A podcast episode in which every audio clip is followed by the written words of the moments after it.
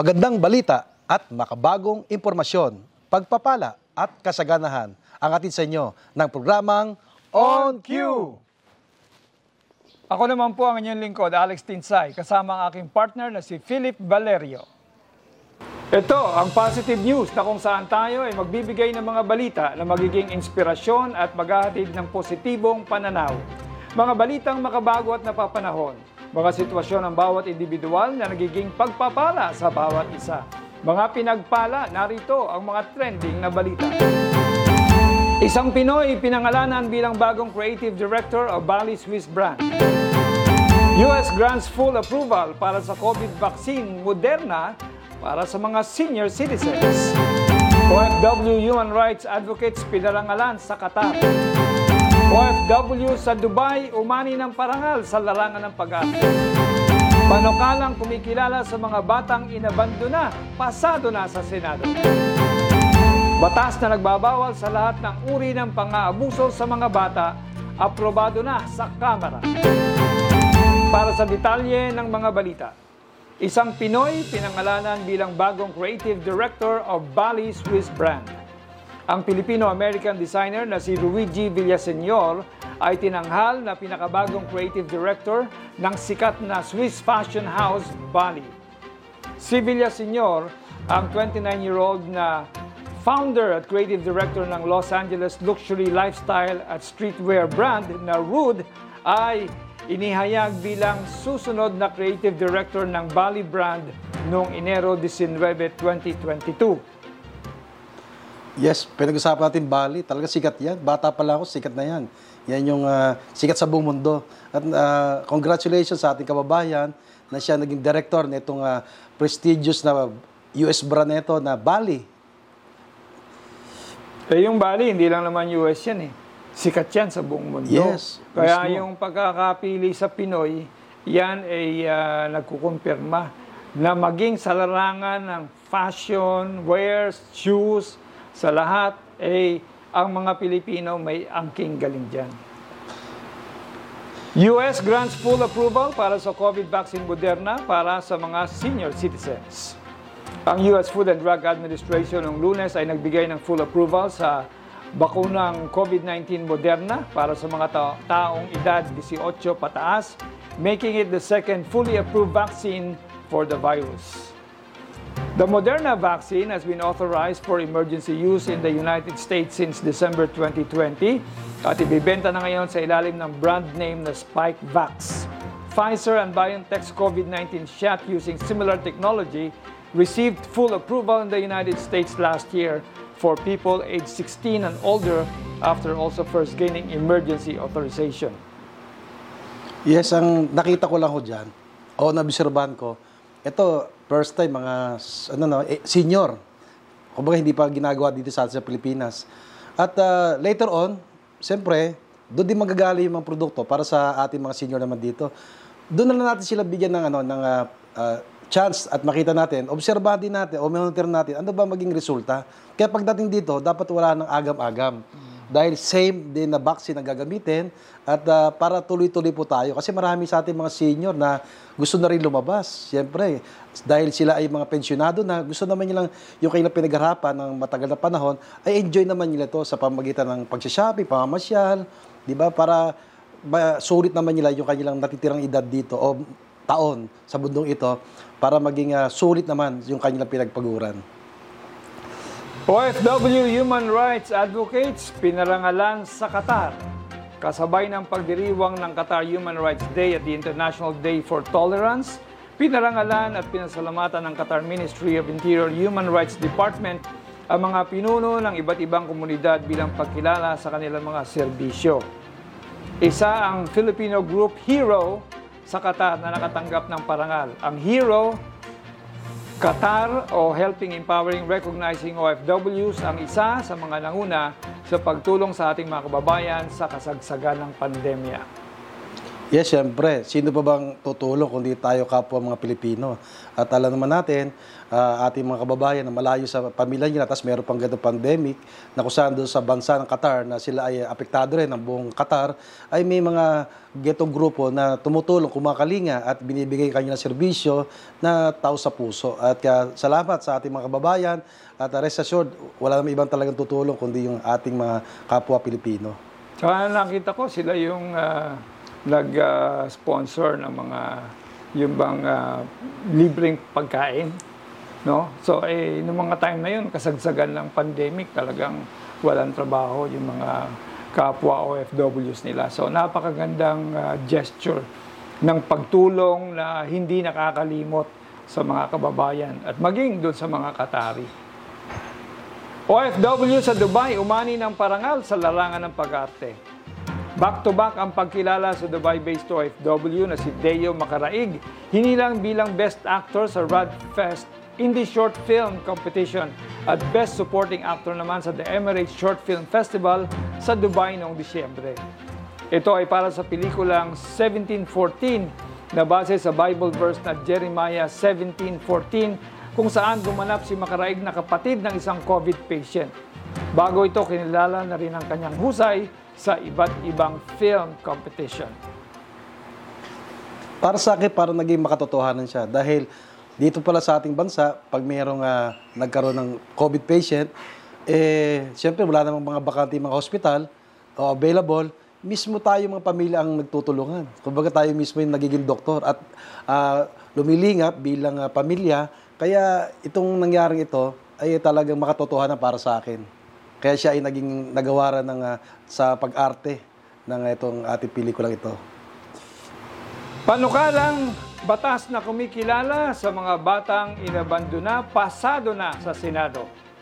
Inaprubahan ng Senado sa ikatlo at final reading ngayong Enero 31 ang panukalang batas na titiyak sa proteksyon at karapatan ng mga foundling o ang mga batang inabandona ng mga magulang.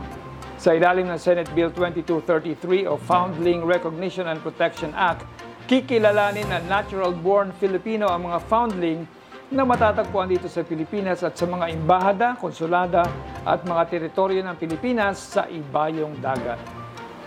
Gagawa ang gobyerno ng mga programa at serbisyo para sa pagtiyak ng karapatan ng mga foundling sa mga serbisyo ng gobyerno gaya ng registration, pagsasaayos ng kanilang dokumento para sa kanilang pagpapaampon, at ang pagtiyak na sila ay makakapag-aral at makakatanggap ng tamang nutrisyon. Yes, nagpapasalamat ako sa mga leader ng ating bansa, mga Senado, dahil sa Senate Bill na yan ay nagkaroon ng pantay-pantay na pagtingin sa ating mga kagaya na yan, na mga bata na yan, na abandonado ng kanilang tatay.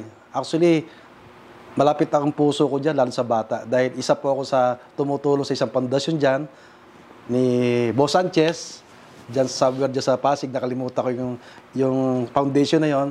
Kumbaga, marami pa sila dyan, Alex, na mga nabuntisan, ng anak, tapos iniwan ng lalaki, tapos walang nag-aasikaso. Siyempre, kapapanganak ko lang, wala silang kakayahan para magtrabaho, kailangan nilang tulong. Actually, yung kanilang pangailan, Alex, glory to God, ay na ibigay naman natin yung lahat ng listahan nila. At salamat sa ating mga Senado. At ito na, masaya na ang bawat isa. At huwag na kayo malungkot, ito na yung inyong karapatan para matanggap ang benepisyo mula ng tulong sa ating gobyerno. Batas na nagbabawal sa lahat ng uri ng pang-aabuso sa mga bata, inaprubahan sa Kamara. Isang panukalang batas na nagbabawal sa lahat ng uri ng sexual na pang-aabuso o pagsasamantala sa mga bata, inaprubahan na sa huling pagbasa noong Enero 31 sa House of Representatives. Ipinaliwanag ni Zambales 2nd District Representative Daryl Deloso Montalya, Chair ng House Committee on the Revision of Laws, sa kanyang sponsorship speech na poprotektahan ng House Bill 10703 ang lahat ng bata sa pamamagitan ng pagpigil, pagtugon at posibleng pagwakas sa online o offline na pang-aabusong sexual sa mga bata o anumang pagsasamantala. Yes, salamat sa ating mga House of Representatives na ito ay sinabatas nyo na dahil yung karapatan ng bata talagang matagal nang inaabuso yan. Lalo na ginagamit pa ng pangkabuhayan itong mga gumagawa ng masasamang ito. At panawagan ko din po yung mga pamilyado dyan, mga magulang, kung kayo ay nakakaranas ng yung kahirapan, huwag niyo po isalang-alang ang inyong mga anak para gamitin sa pagkakitaan. At ito na yung karapatan niyo po na kayo ay maitaguyod niyo ang inyong mahal sa buhay. Sa pamagitan ng batas nito ay dapat kayo ay maging ehemplo bilang mabuting magulang sa inyong mga anak. Matagal na dapat ginawa ang batas na ito, pero just the same, salamat at finally, naging batas na sapagkat ito ang tutuldok sa mga laganap na cyber sex at saka yung sex trafficking sa mga kabataan. Finally, we have seen the light of day at tamang-tama na sa, sabi nga, enough is enough. Sa pakikinig ng mga balita, puspusin nga kayo ng Diyos ng pag-asa na may buong kagalakan at kapayapaan sa pananampalataya.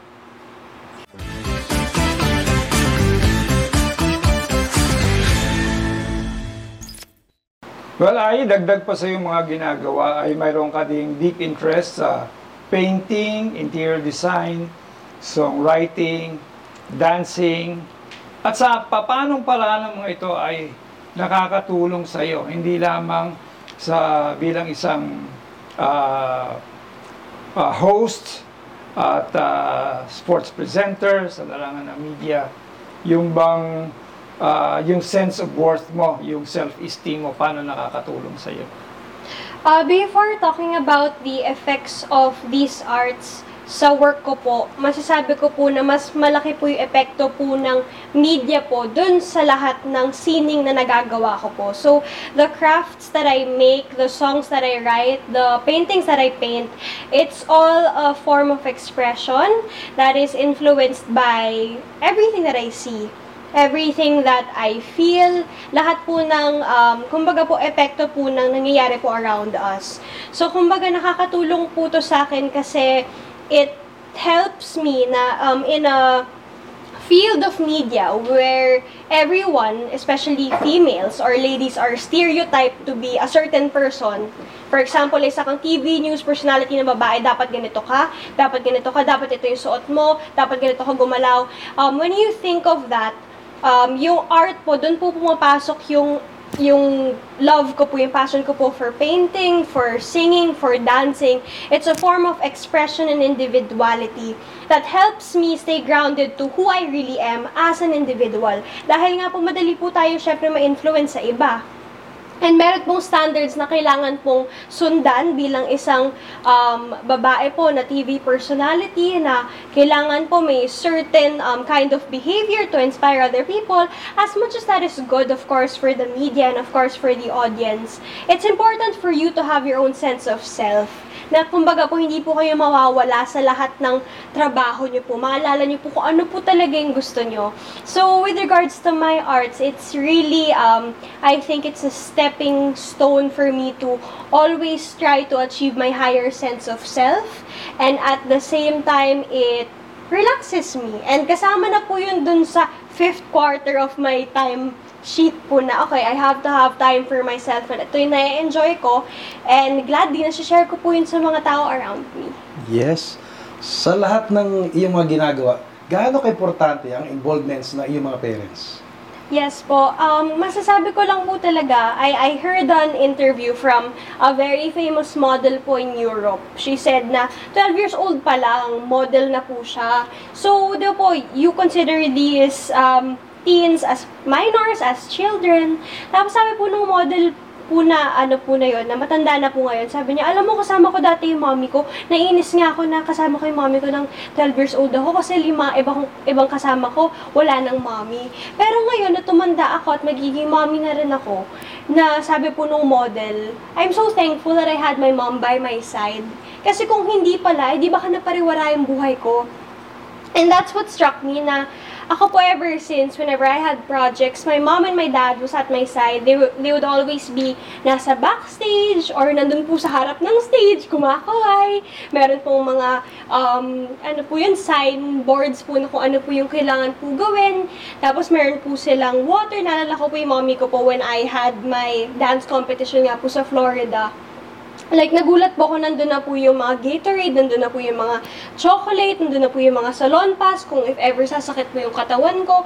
Talaga pong yung full support po nila. It's something that a child needs. Kasi po, nagiging, ano po sila, support system, nagiging building block po sila sa confidence nyo, sa security nyo. Kasi kapag may mahirap kayong task in front of you, pwede nyo maisip na hindi ko to kaya, pero yung kapag alam nyo na yung parents nyo mismo may believe sa inyo, mas magagawa nyo po ng tama po yung ginagawa nyo, and parang kumbaga hindi lang po nagiging self-serving po yung mga goals nyo po na, oh, I wanna be great, I want to do well, and be the best, nagiging, oh, I want to do this for my dad, who drove me kanina, I want to do this for my mom, na tinulungan po sa makeup ko. And ever since po noon, I just saw how important the role of parents are. Parang, syempre po, pag bata po kayo, of course, you wanna be cool. Diba? When you're a teenager, you want to seem independent. Pero parang ngayon po na, as I'm growing older and I'm getting more mature, you realize talaga the depth and gravity of parenthood and how it can affect your performance in real life. As you mature, doon nyo po makita na, ito pag tama pala talaga yung sinabi ni mommy, tama pala yung sinabi ni daddy, tama yung sinabi ni mama, it will all make sense in the end po, in your latter years. So, yun po yung parang po sa mga teenager, talagang i-appreciate nyo yung mga parents nyo kasi kahit hindi nyo nakikita yung, kumbaga, yung mga efforts nila right now kasi baka mas gusto mo na magmukha kang independent. At the end of the day, makakatulong sila sa pagiging independent mo in the future. I personally, I can see that you live your life in a fast lane at ito rin nakikita ng mga friends mo at ng mga siblings mo. Ngayon, alam ko na merong time na ikaw ay sobrang na-frustrate dahil yung mga dreams mo ay you really made efforts para matupad. Alam ko, pinangako mo sa akin na magiging magna cum laude ka at yun ang sinasabi ko sa iyo, ayun, baka hindi ka magiging magna cum laude dahil lahat na lang ginagawa mo, may time pa sa mga friends mo. Pero all of a sudden, nung na-achieve mo na yung dream mo, dream nating dalawa sa family mo, pati si Mama Lynn, dream namin sa'yo, eh biglang hindi natin ma-celebrate kasi walang live na graduation dahil lahat na-stop ng pandemic. Can you share with the audience kung ano ang naging, what lessons did you learn from this at ano ang naging impact sa'yo ng pandemic na busy-busy ka and then all of a sudden, stop. Wala kang magawa. Wala na yung mga hosting mo, yung mga gigs mo. Dahil sa lahat naman natigil, di ba? Yes po. I think po I can represent my generation po na very workaholic nga po, like what I said, very perfectionist, very overworker, very burnt out generation that knows only nothing else but work. Yun po yung nakita ko po sa mga kasama ko po, mga ka-age ko po, mga ka-batch ko po. And when the pandemic happened, it struck all of us. Kasi I think po sa sobrang pagiging career-oriented po namin, which is, diba, technically not a bad thing. Yung pagiging career-oriented, yung pagiging goal-oriented. Pero po, we had so much plans ahead of us that we planned for ourselves and that we planned ourselves. And we forget that the ultimate planner in life isn't us because we don't own our lives. The creator is the ultimate planner. Siya yung mag-redirect sa atin, siya yung magbibigay sa atin ng kala natin setback pero set up. Kala natin delay pero detour lang pala kasi ito pala yung talagang destination kung saan ka dapat. So I just want to tell everyone, tell the younger audience who's listening na you might have so much plans for yourself. Like, katulad ako, tuloy-tuloy yung trabaho ko. Meron akong gustong puntahan ng mga bansa, may gusto akong school na magsustudy ako with. And parang, kumbaga, gusto ko po na yung life ko, it's in one path. at dire-diretso lang po yung mga gusto ko pong gawin. It's all planned out from me, from A to Z. But then we forget na hindi naman po tayo nagpaplano. Kapag madedelay tayo, maha-heartbroken tayo, may point na madedepress tayo, and during sa academic freeze, sa work freeze, pag nawalan tayo ng trabaho, we feel as if wala tayong purpose, feeling natin wala tayong kwenta. It's because we depend our personality, we depend our purpose and also our belief in ourselves according to our work, depending on the productivity that we have, depending on the how good our crafts are, and also especially we depend it on social approval. Kung ano po yung mga sinasabi ng ibang tao sa atin, kung ano po yung sinasabi ng boss natin, kung ano po yung sinasabi po ng mga tao po na iniidolo po tayo. So we just crave so much for attention and appreciation from other people that we forget that the only person that we should please is the Lord, and the rest will come. All the honor, all the glory that you can have here on earth, it's all temporary, it's all fleeting, and at the end of the day, kapag nakapunta na po kayo sa tuktok ng success na yon, meron pong malaking possibility that you would feel empty. Kasi after that po, matatanong nyo sa sarili nyo, so what? Now what? Okay, sumikat ako, nakuha ko tong show na to, pero bakit parang empty yung heart ko? It's because your heart isn't in the right place. It's not always supposed to be your own glory. It's not supposed to be your own fame. It's about the purpose, the calling of God that He gave you. Until now, for me po, hindi ko pa rin alam, because it is a journey to finding out every day kung ano po yung gusto ni Lord para sa inyo. Pero dati, kung babalikan niyo po, nung teenager po ko, all I did was, mag-aaral ako na mabuti. I'll get that top medal, I'll get that gold medal, I'll get that biggest show, I'll get this advertisement, this commercial. Gusto ko po ako yung best thesis, gusto ko po ganyan. Parang I just want to be number one for what, diba po? I wanted to prove that I was worth something. But then, nung bumigay na po yung katawan ko, nag-pandemic din po, nawalan naman po lahat ng trabaho.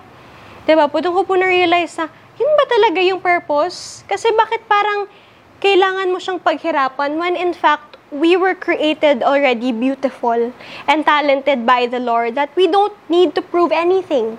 Kasi pumahal na po tayo from the very start, sinave na tayo from the very start, kahit yung mga magulang natin, mahal tayo from the very start. We do not need to prove anything to anyone. Wala po tayong utang na loob to anyone. Ang talaga pong purpose po natin is to give according to what we can give. And also, just reap whatever we sow, but in the most righteous manner. So, yung masasabi ko lang po sa mga kabataan, huminga kayo at makukuha niyo yung mga pangarap niyo. Take it slow and don't let yourself get burnt out, because we should always follow God's timing, and His timing is never too fast. It's always graceful and it's always the right timing po. Diyos, may natutunan ako doon. Dagdag ko lang din. Actually tayo, naghihingi tayo ng spotlight eh. Gusto natin lagi tayong sikat. Hindi natin alam tayo ang light. Nasa atin, within yung light. Amen. No? To be arise and shine. Yun ang sabi sa Isaiah chapter 60. Anyway, invite na natin yung everyone to like and follow yung social media kung saan nila mapapanood. Hello po, pwede niyo po ma-follow sa IE Tinsayin po lahat ng social media accounts ko po. And please follow the game every weeknight, 7 p.m. po on One News and One Sports, both on TV and FB Live. And I also have our live podcast, Watch the Say Thursday for CBN Asia, every Thursday at 8 p.m. Yun lang po. And malapit na po ang Premier Volleyball League season po sa March. Yes. Kaya palagi po kayo sumabaybay sa programang ito dahil pangako namin na maibabahagi sa inyo ang iba't ibang pamamaraan ng pagninegosyo. By the way, iniimbitahan ko po kayong lahat na bisitahin ang aking website, philipvalerio.com, at explore dahil ang dami pong content ng website na ito. Nandiyan po ang aking mga training videos sa ating Trading Academy, Paid in Action, yung ating Bible study po dyan, real estate ventures, ang aking musika, at maging aking mga merchandise. Pakipollow up na rin po ang ating mga social pages, kagaya po ng Facebook at Chaplain Philip, Instagram at Philip Valerio Official, YouTube at Philip Valerio. Ako naman po, paki-follow ninyo sa Facebook at Alex Tinsay PH, Instagram at Tinsay Alex. Bukod sa telebisyon, ang On Cue ay available din on demand sa philipvalerio.com at sa Spotify at Anchor para sa mga nakikinig ng podcast. Ito po si Philip Valerio. Magkita-kita po muli tayo next week. Ako naman po si Alex Tinsay na palaging nagpapaalala, ang ating buhay ay nasa kamay ng Diyos. Kaya He will see us through. God bless you more and see you next time.